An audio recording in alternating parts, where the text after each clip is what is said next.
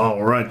Welcome, everybody, to another episode of Workflow Wednesday. This week, we're joined by composer, producer, VR, sound design expert, and uh, multi instrumentalist, I believe I saw, uh, Justin Lassen. Thank you very much for joining us today. And also our internal expert, uh, Matt Bach, our senior labs technician and sort of content creator expert. Uh, welcome. Welcome, everybody. Thank you for joining us. Yeah. Thanks for having me. Yeah. Awesome. Uh, so, Justin, just in case anybody doesn't already know, uh, go ahead and g- introduce yourself. Give us a little background about who you are and what you do. Sure. Uh, my name is Justin Lassen, and I'm a sound designer, composer, producer, remixer. Uh, I also work in uh, the tech field with uh, video game companies and like Intel, Microsoft on uh, new technologies and things.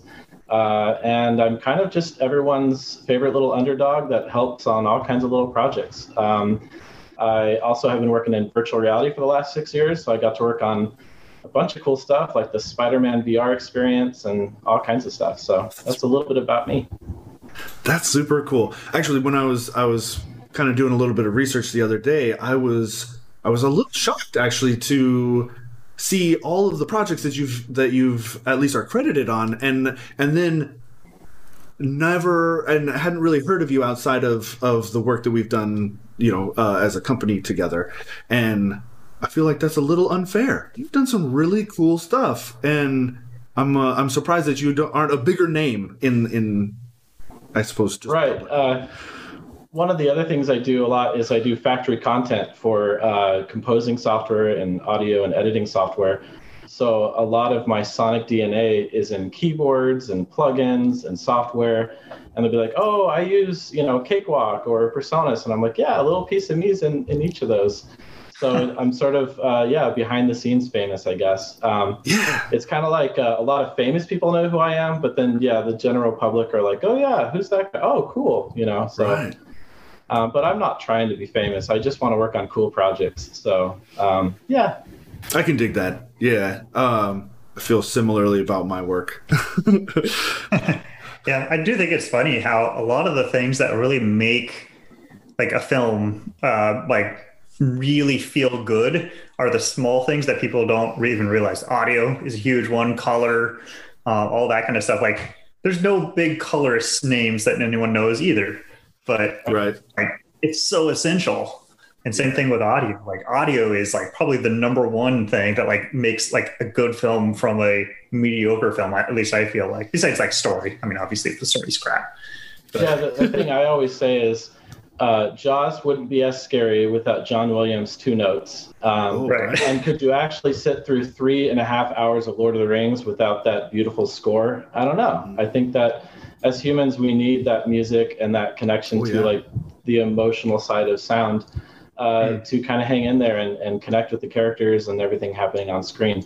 And we even connect on just on a visceral level with just ambience, just uh, beautiful sonic design of um, like a cave or a, an alien spaceship. Without that ambience, it's just set design. Mhm. Yeah. Yeah. Although I will say one of the things that like as I've gotten more into like the content creation field, um, there are some things I wish I didn't know. How like uh, every time there's like a hawk or a bird, it's Oh no.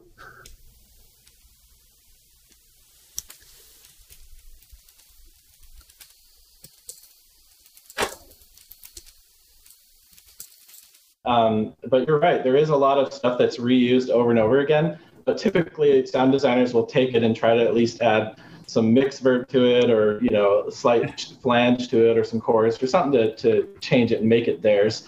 Because a lot of us, yeah, we do use a lot of the same uh, sample libraries, especially for music production, like strings and orchestral stuff, and uh, even synth stuff. You know. Um, so like like you know, Roland has these cool keyboards, and there's a million sounds in them, but you give it to you know a million different people, and they're all going to use it differently. So even though we all have the same tool, we can do completely far out there, otherworldly things with it. So yeah, That's cool. Yeah. Cool. That's cool. We did have a little bit of a hiccup there, so we missed uh, a, a, portion of what you guys were talking about, but I think it'll be okay. we might be having a few technical difficulties uh, during this during this particular episode, so please, audience, please forgive us and uh, you know, kind of hang in there. Uh, but yeah. so um, yeah. It's tough with all um, this stuff now. Like we can make sure our internet works and our computers are fine, but we can't control the you know the, the servers that all this is going through right yeah so um i'm i've been curious um I, I I don't I don't mean to be too uh, shallow or, or basic, but I am really curious how you got into like music and sound design and, and what you do in the beginning.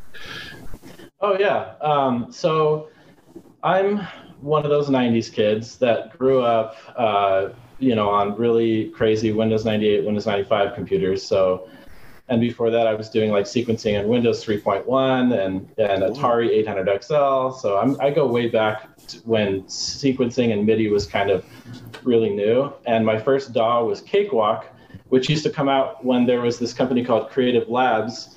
Uh, that created sound cards. We don't really need sound cards mm-hmm. anymore because it's sort of built into motherboards now but there was a time when like having the coolest sound card was like a big deal. Oh yeah. Uh, and so Cakewalk is what kind of got me into it, and then um, uh, obviously I'm back, you know, a MySpace kid too. So like my music was out on MySpace, and I was collecting friends or whatever that was all about. Uh, and then there was this one site called mp3.com, mm-hmm. and it allowed artists to upload their tracks and um, find a following and and listeners and things like that. Um, so I sent out demos and stuff, and we used to have these things called CDRs um, back in the day for demos. And I sent them out to like a million different record labels and famous people, and hoping that um, somebody would respond. And of course, nobody responded except for one person. Uh, Robert Miles, rest in peace. He's he was my mentor. He's the guy that brought me into uh, the record industry. Um, he actually had a song called "Children," that was a massive hit. It had like hundreds of millions of listens. It's still really cool, and if you Google it, you'll see he's a really cool guy. Um, and uh, he believed in me. He heard my uh, symphonic uh, string arrangements, and uh, you know took uh, took me under his wing and helped me start in, into the remix field. Uh, gave me a lot of introductions to um, different celebrities and, and bigger artists and he set me on the path to start doing remixes for like Madonna and Linkin Park and Nine Inch Nails and and a lot of the you know different artists that I got uh, to get stems from and do cool remixes with. So um, so that was kind of the start, and um, later I got into sound design for video games and um, you know doing like whooshes and gunshots and hitting doors and slamming things and and I really got into Foley work and uh, and field recording. So to this day, that's been one of my favorite things to take found sounds and ambience and environmental stuff and mix it together and create, um, you know, new textures and new objects and new things uh, wow. to play with. And then later on, I got into Unreal Engine and Unity and learned how to do blueprints and um, take those sounds and like design uh, custom objects for games. So yeah, it's been a long process, but it's been cool. Yeah.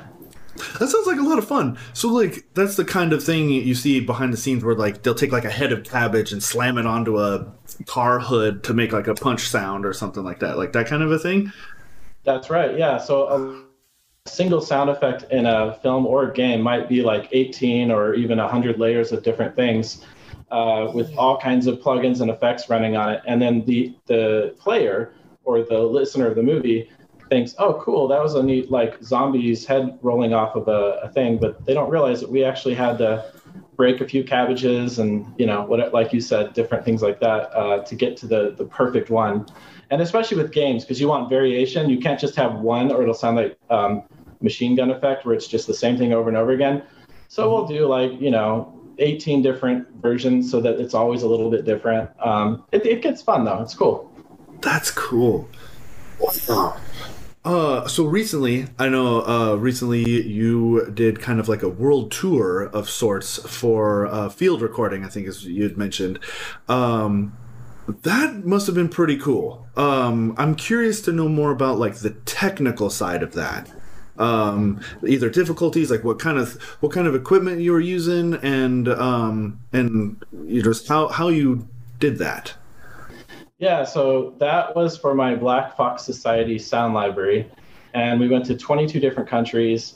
And the biggest difficult thing was going through airports and having to explain to security people that all of this recording equipment is not a bomb, it is not dangerous.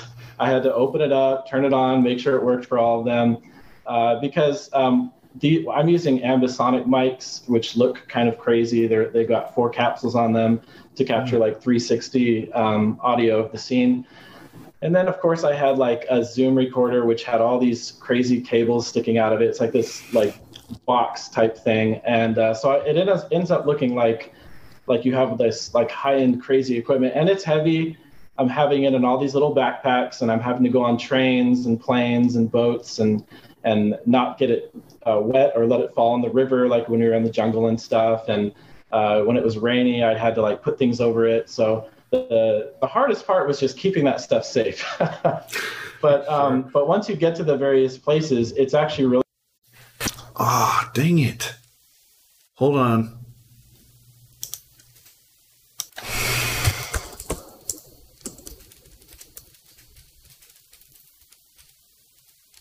and, and crazy ambience and stuff. Um, and uh, I captured um, impulse responses, which is where you play a frequency of a tone into a room, capture the response that it that it plays out in the room, and then I can bring it back to my DAW and then simulate those reverbs of those environments right back home in my studio. So I did that all over the world, got a bunch of that stuff, and uh, created a massive, massive library of eight and a half hours wow. of uh, surround spatial audio. so, so you can get like the I don't know what you would call it, the room tone or not not room tone, but like you can recreate what it would sound like in different buildings. Right. Yeah. So IR, which is impulse response, is uh, you play an impulse and then the room gives you a response, and then with a convolution reverb plugin, you can actually um, then add that uh, simulated version of that room to um, whatever you're working on. Um, Unreal is even doing that in, with Unreal Engine 5 uh, that they showed off the demo for. Uh, they're kind of simulating caves and things uh, to give more realism in video games too. So, hmm. but we've we've had it in the audio world for so many years now. It's it's just it's a it's a sound designer's tool. Like we just we use it as a, a, a painting tool for sound. It's pretty cool. Oh, neat. That's a cool way of putting it. A painting tool for sound. Huh. Uh, so I'm I'm curious. Uh, so you and I have a little bit of a background. I built one of your machines a few years back. Oh, you were. were uh, um, I was gonna say you cut out for a second. I didn't. Oh, sorry about that. Um, so uh, you and I have a little bit of a background. Uh, I built one of your PCs a few years back, uh, and at that time, um, and I think you're still kind of into into that space. It was uh, for VR sound production, I think. Um, and and we I know we had a good conversation about like how all of that works. Um, how has things changed since then? It's been a few years. Yeah, so that system was definitely a, a smaller uh, system, and um, you know it had even less space. And now that I have bigger sound libraries, um, I've needed more uh, terabytes of space for the for the system. So on my new Puget system, um, there's now like four terabyte drives instead of two, because um, I was getting really close to always maxing those out. Um, and uh, of course, with the newer software I've got, I've wanted um, higher clock count and less cores um, oh, so okay. that I can run more, uh, which is the a big difference. Because last time we went with more uh, core count and then uh, but smaller uh, clock count. So, um, but yeah, that's that's about it. Otherwise, um, uh, this is actually the this Puget system right here is the fastest computer I've ever had. So I'm so grateful for it. It's amazing. Um, so what about yeah. like the, the software side or the tools side? Have, have the tools advanced a lot in the last few years? Yeah, so a lot of in the audio world, uh, DAWs or digital audio workstations are becoming multi-core or par- for parallel processing. Hey. So now, like within Studio One, the DAW that I use, um, you can actually uh, disable any cores you want, um, or you know turn them on and off based on how you want your system. so that's been really nice to finally catch up with like video editing people who've kind of had that for a long time. Um, and uh, you know, it's just it's uh, it's amazing like what you can do when you can load up a million plugins without worrying about the system crashing or the DAW shutting down, thanks to it um, parallel processing across the you know all the cores. So yeah. Nice. That's pretty cool. Uh, we did have a question from Twitch. DJ Summerwolf was asking what kind of four terabyte drives. I believe we use Western Digital for, unless you had the. I think you put in uh, some Samsung. Um, oh, the, the big the big M.2 drives. Yeah. Or, no, I suppose it'd be it might be the No, no. They were the they for the storage drives that you put my Mhm. samples on. They're the big uh, 2.5 SSDs. But Okay. for my system C drive, you put a M.2. Um, There we go. Yeah. So Okay. and it's good enough for um, orchestral libraries and uh, all my beats and all my sound effects to run off the four terabytes. Because that was one of the big things on the phone. You guys asked me like, "What do you need more of?" I'm like, "I need more space. I don't want to have to keep plugging in USB three drives to try to let things transfer and stuff." So it's kind of nice that it's all in the system now. So yeah. Well, we just uh, Samsung just launched an eight terabyte drive. We Oh. just added those to our systems. They're, they're weird though. They they don't have as good of speed or something. Or okay. I don't know. They're, they're a weird drive, but still, eight terabyte solid state is amazing. We can do that. Yeah. That's, That's huge. awesome. That's pretty cool. Hmm. I wonder. Oh, I had another question and I lost it. Hang on. I'm sorry. Um, it was in regards to part of our email. Um, I apologize for. Well, I'll ask one while, while he's talking Yeah, go about that. Go ahead. Go ahead, Matt. Are you using speakers? Uh, right now, I'm u- using these uh, ones from PreSonus called Eris 4.5 BT or Bluetooth, um, and they're kind of cool because they're unassuming. I don't know if you can kind of see it in the in the picture. They look kind of little, but Yeah. they pack a punch. And I've had giant JBL monitors, and um, you know, I, I've had all kinds of different monitors over the years. And for my little writing studio here, um, these things like can kick. Like they are so loud. I'm I'm blown away. Uh, you wouldn't think that from how how small the drivers are, but um, I dig them. They're they're um, and they're portable. I can take them from room to room or do whatever I want with them. So they're nice. Huh. I, I asked because I've been trying to figure out audio. I got some, I think they're Mackies because I'm not going to spend a lot of money because I'm not doing really audio stuff. And but like those ones had like a, a hum, like a pretty loud hum anytime they were on. So that, those kind of sucked. I just switched over to some Pioneers and they seem to be much better. But again, I'm not an actual big old audiophile. I just want something that's going to work well. These aren't even that expensive, actually. Like that's Really? these are like uh, on the low end as far as price, and uh, you wouldn't think that they sound this good for how much they cost. They're they're really cool. Um, I recommend them for sure. Presonus? I'll, I'll check them out. Yeah, they're cool. Right on. Um, Oh, yeah. Yeah, those are not bad at all. Uh, I wonder. I'm curious more about the the VR work and kind of what goes into, um, I suppose like a, combination of like the goal for the VR sound design and things like that, but then also, um, the the process there. Like, um, how do you get to the end result?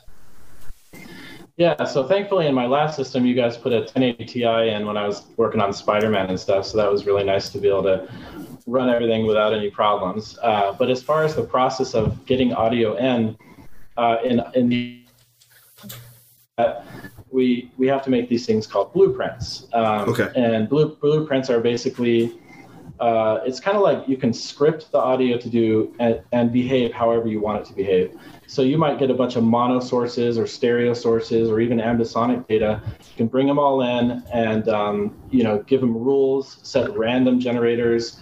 Uh, you know, like for footsteps, you wouldn't want it to always be the same, so you can like randomize like like the pitches a little bit and things like that. Um, there's different um, third-party solutions as well, but I find that Unreal has beautiful tools built and ready to go. Uh, so yeah, so there's that, and then there's of course crushing down an ambisonic format formatted uh, WAV file down to stereo because not everything has to be in that format. Sometimes you can just take a couple mono sources in the engine and place them in different parts of the, the level, and then they create their own uh, spatial environment. But that's kind of how we immerse people in VR. If that if the audio isn't like truly like all around you, not just like um, think of it like this: if I played an MP3, it would lock to my head like this, and then as I move, that audio is just doing that. But imagine if it's just here, and then when I move around, the audio is like it stays in place, but then I am now the the perceptor of that audio. So it's cool. Um, wow. And and there in the beginning of VR, there really was no rules. It was like Wild West, uh, like six years ago. Like the headsets. I remember like uh, getting early uh, access to like the Oculus before it was called the Oculus. Uh, when it was just like Velcro and duct tape taped to the head, and it was like, "Hey, Justin, come into the secret room and check this out," uh, oh, wow. kind of vibe. So um, yeah, it was really neat to kind of see the this industry kind of explode so quickly, like this vertical slice that's happened. And I hope it continues.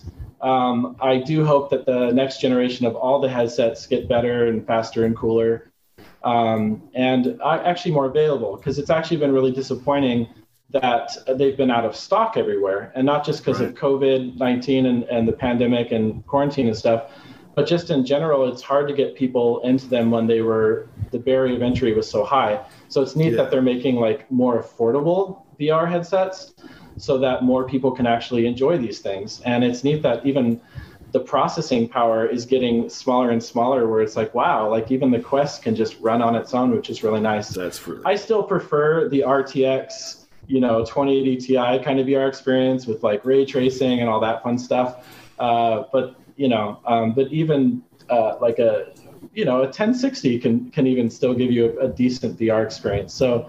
Um, so yeah, it's been a really fun industry to be part of, to talk to the makers and shakers and creators of, uh, and we're all kind of friends. The thing about virtual reality is that like on on our Facebook networks, we're all buds. We're all friends. We're we're all uh, getting awards together and, and cheering each other on. And, and uh, like I remember when we got nominated for the Emmy for, for uh, Spider Man, we were in uh, good company. We had like NASA, we had like Pixar's Coco, we had, um, you know, all these, but, you know, eventually NASA won but we always told ourselves like if you're going to lose to somebody let it be nasa because you know that's but it's still an honor to be nominated. It's like now we get to say as a team that we were um, an Emmy nominated uh, VR team. So it's like it's it's a huge honor. It's really cool. Yeah. Uh, and we didn't set out uh, thinking of those things. What we really wanted to do is just make a really cool immersive experience where you could be Spider-Man and like shoot out webs and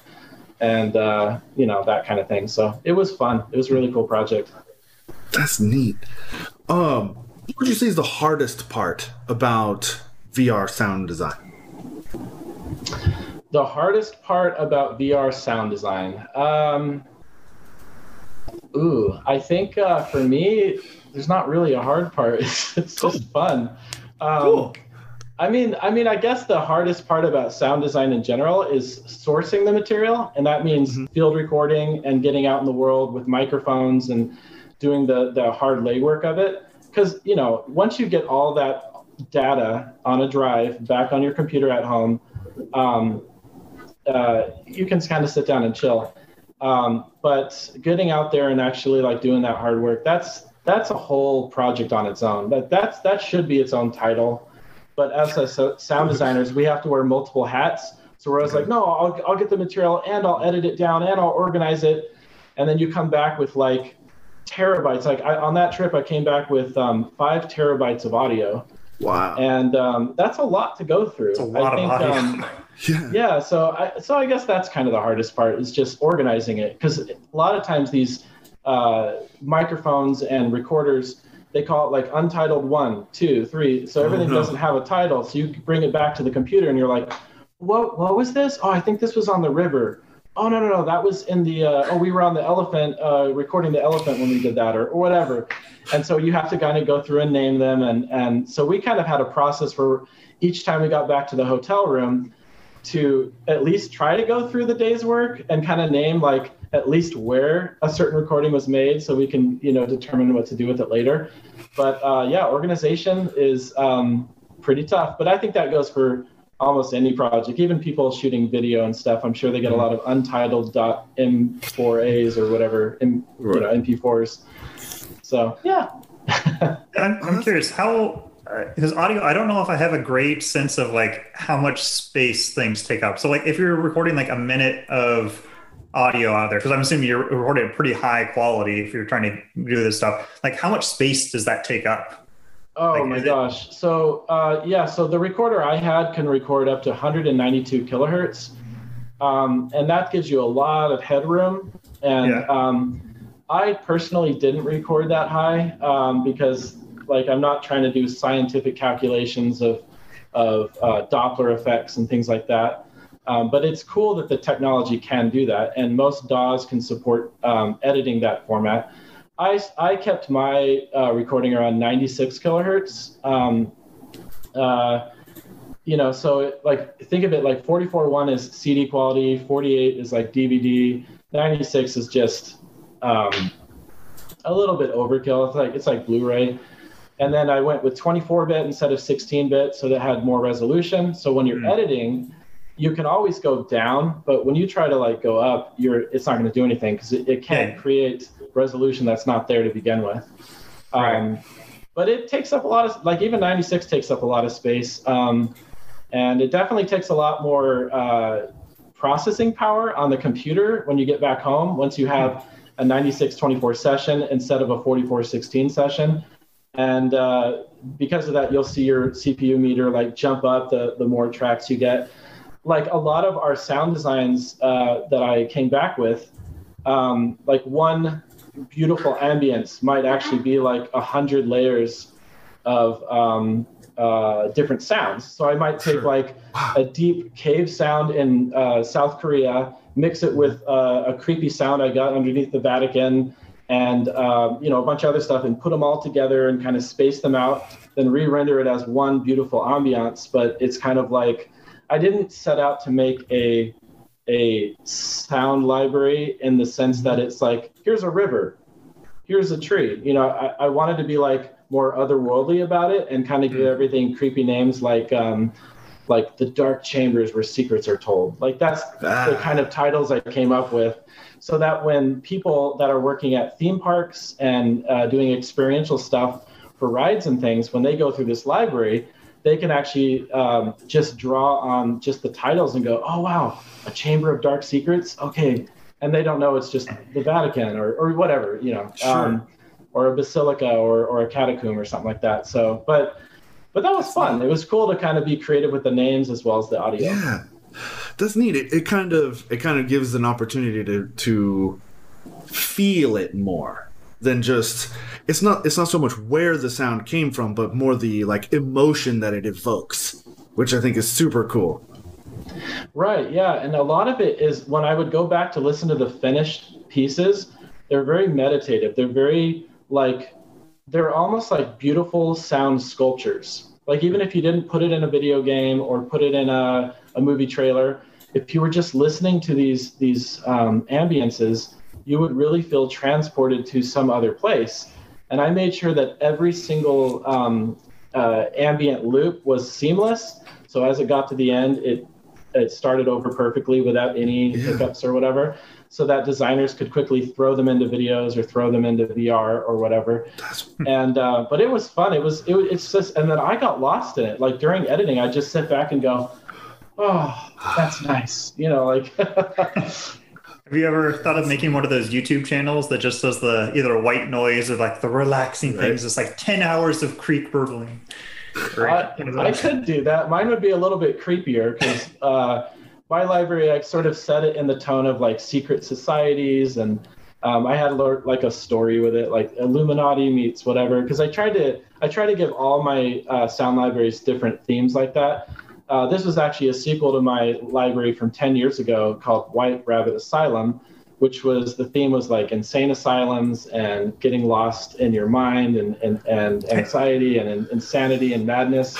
And this time I was like, okay, Black Box Society, the sequel will be, will be about secret societies and where where um, uh, you know chambers where like uh, people that control us are at. It's all just imaginary, but I'm just mm-hmm. having fun with those concepts and creating audio that fits that. But then I find that a lot of my friends uh, put it in their video games and um, and their projects in ways that I couldn't have even imagined. Like it's like, wow, okay, you thought that, okay, cool, that fits, you know. And that's what's cool about making a library because you're kind of giving people a starting point, and then they can take it and do whatever they want with it. They can edit the hell out of it. They can put effects on it, and it becomes their creation after that point. So um, hmm. yeah. And then I've done a lot of like presets anyway for keyboards and, and plugins and and stuff over the years. So I've heard my stuff like on the radio um, and commercials and TV. But it's neat to see what cool. um, people do with it. It's like mm-hmm. if I die, at least little pieces of me live on out in the world uh, for creators to have fun with. So yeah. that's neat. Huh. I, I love the, the the the way you talk about it as as sound as art um, you, a, a, lot of times we get caught up in the in the idea of art as a lot of a visual medium. Um, and I just I, I love how you're talking about it as like a sculpture and like you, you as an experience in that way is really really neat. Uh, I was also curious, how exactly do you get um, that seamless loop? Like what what goes into because like I've I've tried to do it myself way back in the past and it's silly and it, you can hear the the the break essentially. But like, how how does how do you do that? That's amazing. So there's two techniques I use. Um, the most obvious one is that most audio editors like Adobe Audition and SoundForge uh, and uh, like PreSonus Studio One will allow you to go to null. Null is when in a sine wave that's going up and down from the, the string or the line in the middle, um, and that's how that, that's a waveform. That's it goes up and down to create sound at, at the intersection of which the line hits the, the, the bottom, you're at zero. And if you get zero and zero, no matter what, it's not going to clip. Now that's one way. Now the way that I've done it actually for my library is I would because I add a lot of reverbs and effects and stuff. So if you mm-hmm. tried to like actually cut that loop out, the the tail of the reverb would actually stop at that point, and then it would be uh, unnatural and kind of uh, horrible sounding. So what I've done is I've created my layers, like 18 layers of stuff here, and then added all the reverbs and effects. But then I took that chunk and I copied it here, and then I took that chunk and I copied it here. Then I render all three of them out, and then I take another loop and I cut just the center out so that then the reverb mm. tail of A goes into B, and then B goes into C, and I'm only cutting uh, B out, and then all of a sudden those reverbs are the same reverbs as that, if that makes any sense. It's um, so that the reverbs aren't at the end, technically, they're in the middle.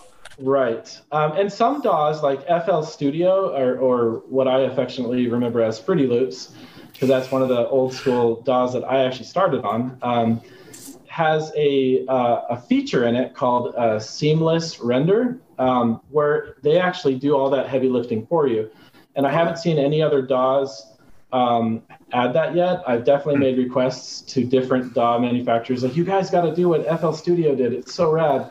Um, but in the meantime, this this technique still works really well, and it allows me to really critically listen to the end result. So, so those are two ways to do it. Neat. Oh, thank you. That's pretty cool.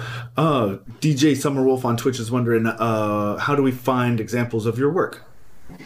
So you can go to uh, uh, justinlassen.com, and there's actually um, links to all this Black Box Society stuff, including um, uh, a huge article on exactly how it was made and stuff like that.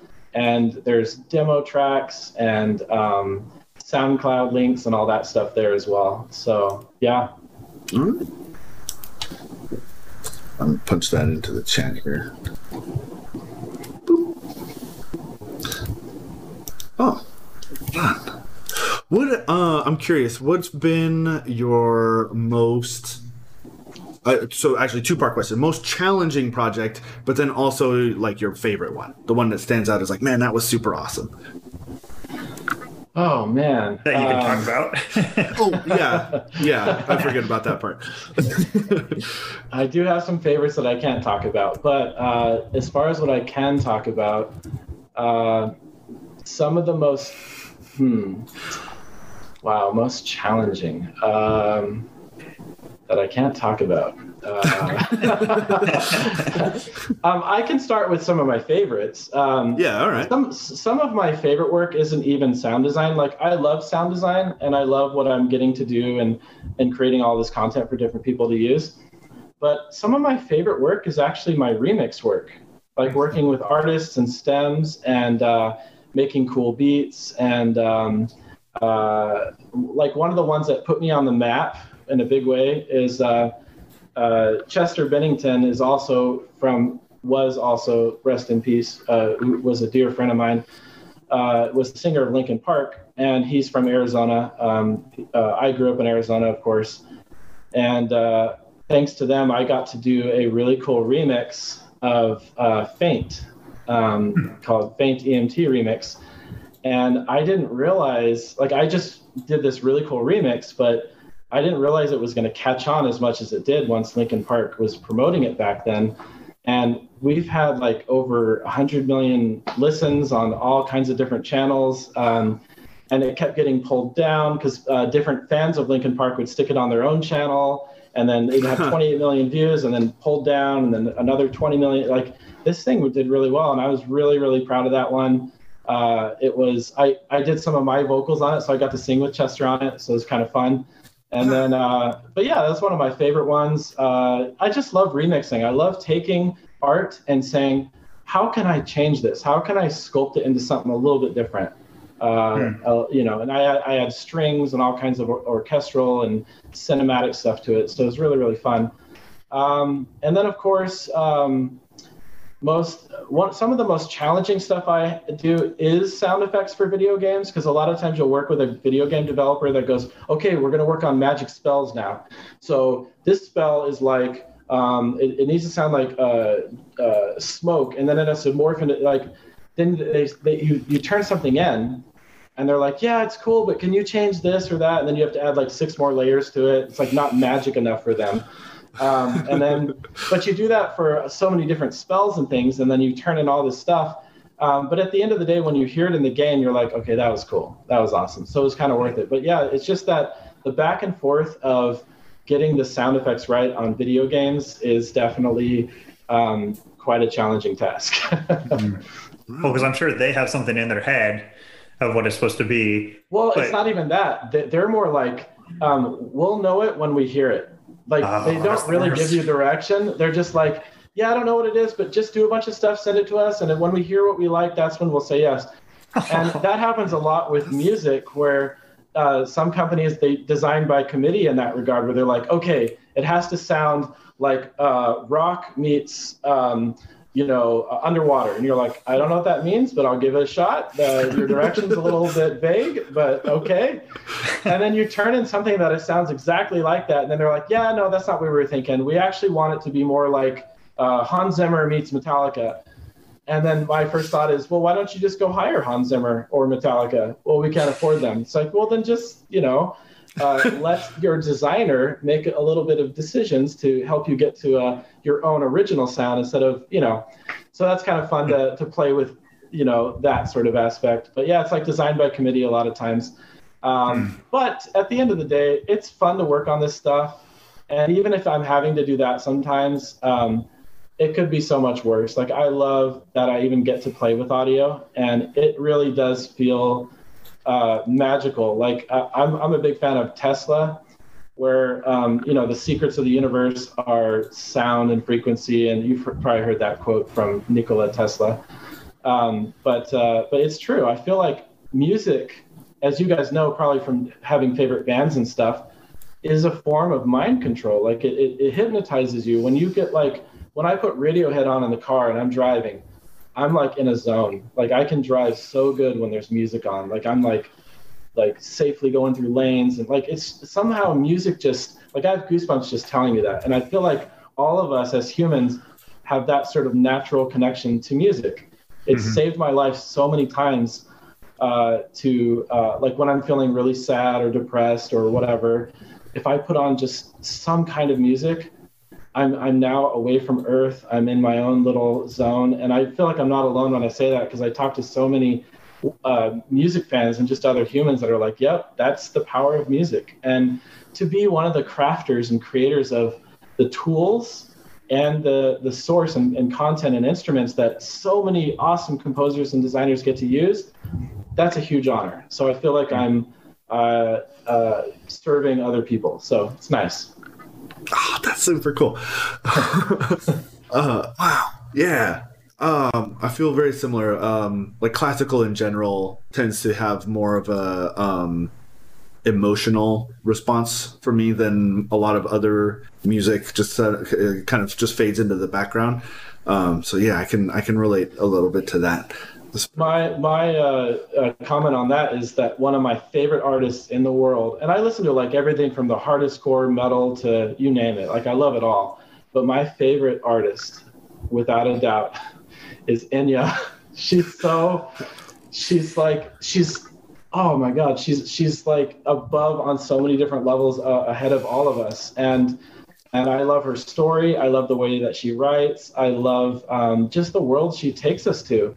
And um, and there's so many like of my friends that are like some of the most hardcore guitar players in the world that'll say like, yeah, and Enya's my favorite too. So it's kind of neat that because um, you're right, like we're like as much as it's fun to fit into certain genres for like the product or the commercial side of it it's all music is just music no matter what we're listening to and you're right classical and ambient and um, just that kind of stuff. And when i went to ireland we made sure to drive by enya's house and saw her castle. We're like whoa we just oh, drove by cool. enya's house. Yeah pretty much. Oh, that's great uh, we do have a, another question from YouTube. This one's actually from our friend Ant Pruitt. Um, he says Timbaland mentions his mom embracing him beating and tapping on things as a small child. Uh, this pretty much led him into his career early. Uh, was this skill something that came to you early on or later in life? Yeah, so um, my first um, experience with recording was actually when my parents in the 80s got me one of those boom boxes that had a tiny little mic on it and you could actually press record on the tape. And then when I heard my voice back, I was like, "Oh, I can record!" Oh, I was just and and, and then I would flip the and it, when it had two tapes, uh, um, I could flip them and then add more layers, and that's how I was layering audio, um, oh, kind wow. of old school tracking. Um, but uh, and then of course I was being really loud in my room, making all kinds of crazy uh, synth stuff and noise basically and my parents were just like oh turn it down. But i was um, but yeah no I, I was in choir i was a choir boy so i learned music from singing as a tenor in choir and uh, uh, and you know, that was the elective i chose in high school and stuff. So um, and then i got into like guitar and bass and uh, keyboard and, and things like that. And um, and Timbaland's a really big inspiration of mine. We actually got to both work on and promote um, uh, a piece of software called StageLight with Intel, and uh, also uh, Linkin Park got to do as well. And it got renamed as uh, Zen Beats. So Roland bought it, and now it's called Roland ZenBeats. And it had um, a lot of cool drum kits that Timbaland and Linkin Park and stuff worked on. So, um, and I love Timbaland's uh, Instagram. I love all the cool uh, videos he shows of him working on beats and just uh, it's it's just really positive stuff. So that's awesome. Yeah. He mentioned actually, and goes on to mention that he he did that too. Uh, he had a and then had a tiny Casio keyboard that had a sampler on it. So that's yeah. Oh, when I got my first keyboard, uh, I told my dad I was like, I don't care what it is, it just has to have MIDI out, because like I couldn't afford like the high end Korgs and Yamahas and all that stuff, or, or, or what I really wanted. But if I was going to get a first keyboard, and it was a Casio, and you know what? Casio makes good stuff, and they're great starter keyboards. And even today, some of their low end stuff is really awesome. And as a kid, I was just happy that in the early 90s, I had the ability to plug MIDI out into Cakewalk into a Sound Blaster card on a really old computer and actually record notes and stuff. And um, just what a beautiful way to start. It was just it was cool, and it gave me appreciation of all the, you know, the the better keyboards you can get today. Um, to have experienced it from that side first, you know, I, I definitely, you know, didn't get all this stuff overnight. right. Yeah. Oh, neat. Although, oh, I, I just your excitement and and love for this is, is infectious. It's super cool. I love uh, you guys. I'm, I'm feeling it. It's so cool. Thanks. this is really neat. Um, is there anything uh, that you're looking forward to in the future of um, just audio in general, or uh, in particular like VR or um, remixing, and or anything that you're involved in the future of your niche? That you can talk Yeah. about, of course. Yeah, so- because I realize we're all a little touching on NDA stuff sometimes. I am really excited that I got chosen to be the score composer for a new horror uh, survival kind of video game. And um, I'm I won't say the name of it, but I'm sure with a few Google searches, people will figure it out. But uh, it's kind of like um, I love post-apocalyptic audio design anyway. Like I grew up on like Fallout and things like that, so I'm really into that kind of world um, and uh, and I love zombies, and I love just um, like Dying Light and The Last of Us, and you know I like these kind of. I even like the Half Life universe, um, what they've done with zombies and stuff. Like it's just all of that is a big inspiration to me. So it was a huge honor that this wonderful Canadian team uh, has brought me on board as their score composer for this amazing, amazing game, and they're um, I, I wish I could say more about it for now, but I'm I'm sure smart people will figure out Sure. what it is and stuff. But uh, uh, so I'm gonna do something. I'm gonna pull out all the stops and do the most artistic, cool thing that I can dream up. And I'm glad that they're trusting me to do something really cool uh, for their world and their characters and bring it all to life with music and stuff. And then as far as like VR and stuff, I'm very excited for when. Um, more people can actually get it because I still feel that there's not enough people in VR, like e- e- even experiencing all the stuff that we've currently have on the market.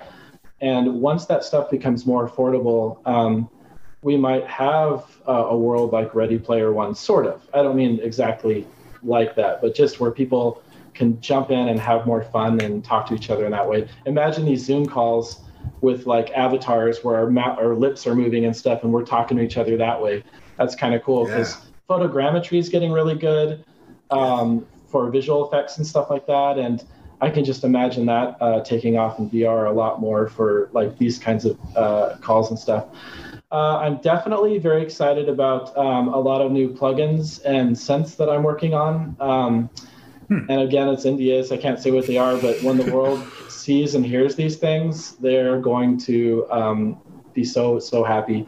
And you have to understand, I do come from a time when um, you, we didn't have a plugin that could do everything. Like in the 90s, it was cool just to have a compressor, uh, software-wise. And now um, there's literally a, a, some VST or processor or plugin that can do everything from stutter editing, uh, which is when you chop up a beat into little pieces. Like I came from a time when I would actually take the mouse and cut it up, paste, paste, paste, paste, and now you can just go in Ableton Live and twist a knob and go, you know. Um, it's it's but you know the, a lot of us came from that time when we were like really doing surgical edits on audio like Aphex Twin style. And Aphex Twin is another one of my favorite artists who kind of pioneered acid and and and stutter editing and cutting things up. And uh, and he's like he's one of the grandfathers of the best electronic music in the world That's cool. Right on. I'm curious. Um, I suppose we'll we'll kind of touch on beginner stuff. Where these days, where what how um like where where do you start? Say somebody's like, oh man, I, I feel I feel similar. How how do I dabble? I think today is the most exciting time to get into audio and music because everyone that's young today that's getting good or old doesn't matter um, we they don't have the same hurdles that we all grew up with. There's literally um, like even this thing this whole software like when we were first promoting it like you could like lock it to a key like say i don't want to play out of key i'm going to make this c major. And then no matter what you pressed on the keyboard it would always lock and play the right notes for you. So people that were just kind of getting into like learning keys and um, you know coming up with chords and stuff it's so neat that it was smart like that and things like that gets you into it. i mean later you should probably learn real chords and things like that but just but but to not scare people away and get people actually excited about like that you can create like you yourself can create like dubstep or trap or orchestral even. And um, GarageBand made that possible as well um, when that came out. Like people don't even realize like even the most basic DAWs come with some of the most high-end uh, sound libraries and beats and orchestral stuff that you can sound really, really professional right out of the box. Um, you don't need to go spend a million dollars on all these crazy plugins and stuff. You can get that stuff later when you get better at um, kind of what your sound is and what you're doing. But when you're just starting, like, like as long as you have a decent PC, even just a Core i3 or a Core i5, you can still do really professional productions. Um, uh, no matter what genre you're doing, like you have like whole guitar amps and guitar effects pedals built into DAWs now. Like you don't have to go out wow. and buy the the Boss stomp pedals. Those are still cool for stage, like when you're rocking out. But um, uh, at home, it's nice that you can just plug into an audio interface on into a laptop or or something like that, uh, or a PC, and you can just um, just. Oh.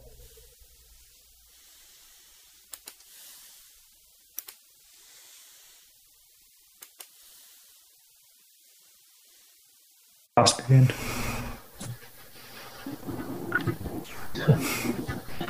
I'm back. oh, let me rearrange things here before we transition back. Sorry about that, everybody. We had a bit of a hiccup again. There we go. um, Not a good day for Zoom.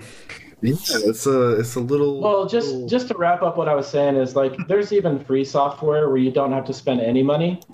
Um, the software I grew up on, Cakewalk, which ended up at, at some points costing like $799 for like the pro version, is now completely 100% free. Like some uh, new company bought the source code and decided we don't want this software to die. So all those professional features are now just free. You just sign up, hmm. download it, and you have, you know, strings and beats and uh, compressors and limiters and convolution reverb and impulse responses from uh, uh, concert halls and all that built into it, and it's free. So it's a magic time to be a young creator in audio and music for sure. Yeah. Uh, it someone like in... hunting. Sorry. Go oh, go ahead. No, go ahead. Oh, I was gonna say it just feels like right now for creating like content creation, like anything, video, audio, games, like right now really does feel like like the golden age right now. Like because yeah like you're saying like there's so many free tools and they're so good and there's so many resources and communities like go on reddit go on forums like there's a lot of really like people will just give you advice and it's oh, great. oh yeah.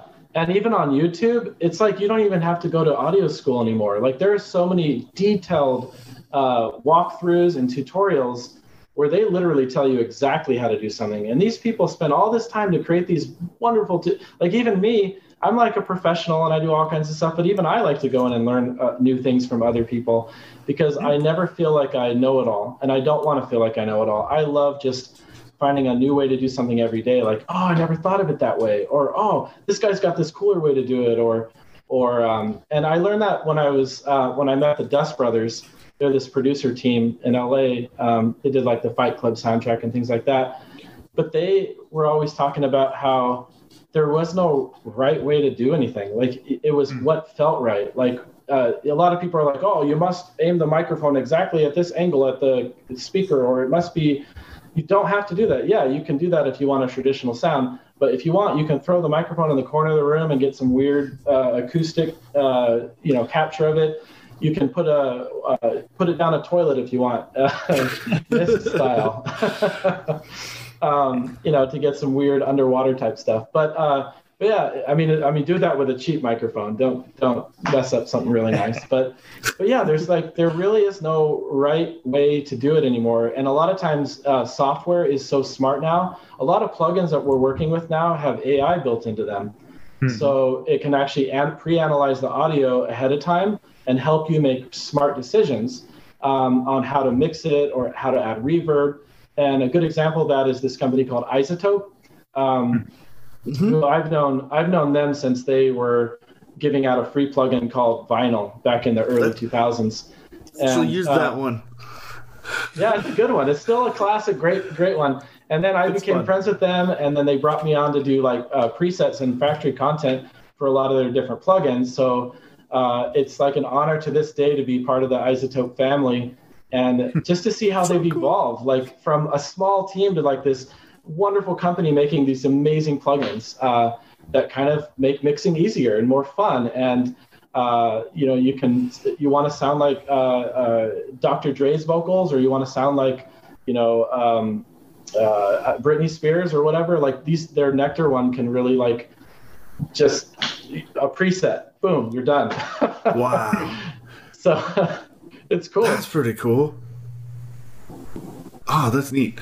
Um, so uh, there's been some mention. Some some folk in the in the Twitch chat are, are mentioning um, Audacity for audio recording and creating. Uh, are there anything? Is there anything else that you would recommend for for those out there dabbling in this? Yeah, Audacity is great. Um, it's I see Audacity as more of just a. Uh oh, Oh, we lose Justin. I think so. uh oh. No.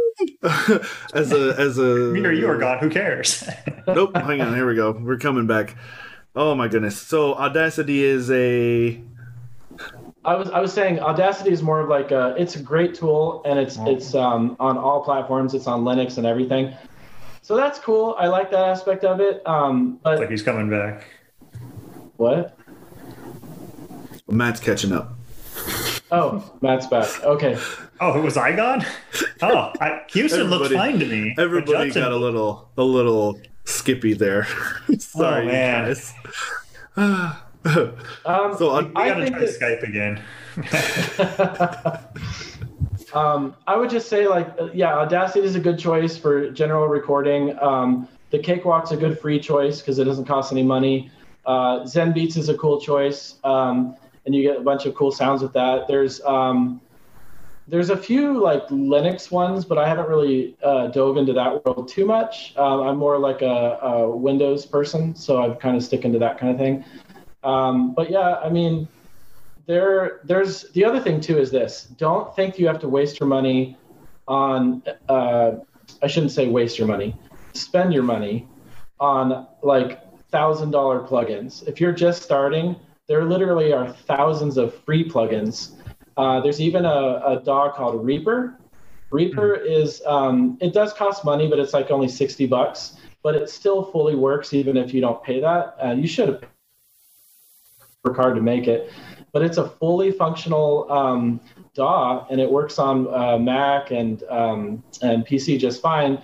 So I found it was really kind of fun to do a lot of spatial projects in Reaper when I was doing some video stuff, and it comes with so many cool plugins. Like, um, so like just on its own. So I mean, I I just feel like eventually when you find your sound and when you find what you're good at, what you want to do, yeah, you can start making decisions like, oh, I want to be like Deadmau5, so I'll go get Ableton, or I want to be like there's just different tools that different different artists use for different types of music.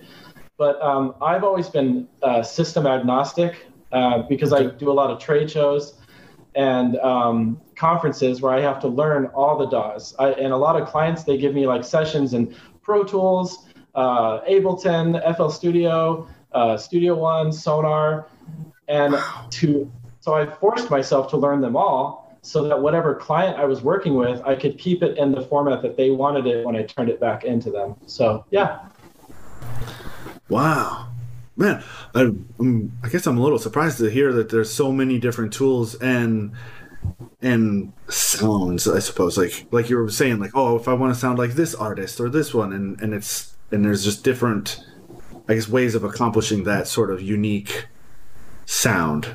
It's Well, and another trend happening right now in uh, in the audio industry specifically is they're kind of adopting what Adobe did. So you know how there's the Adobe Creative Cloud, and you pay a certain subscription fee, but you get the whole suite.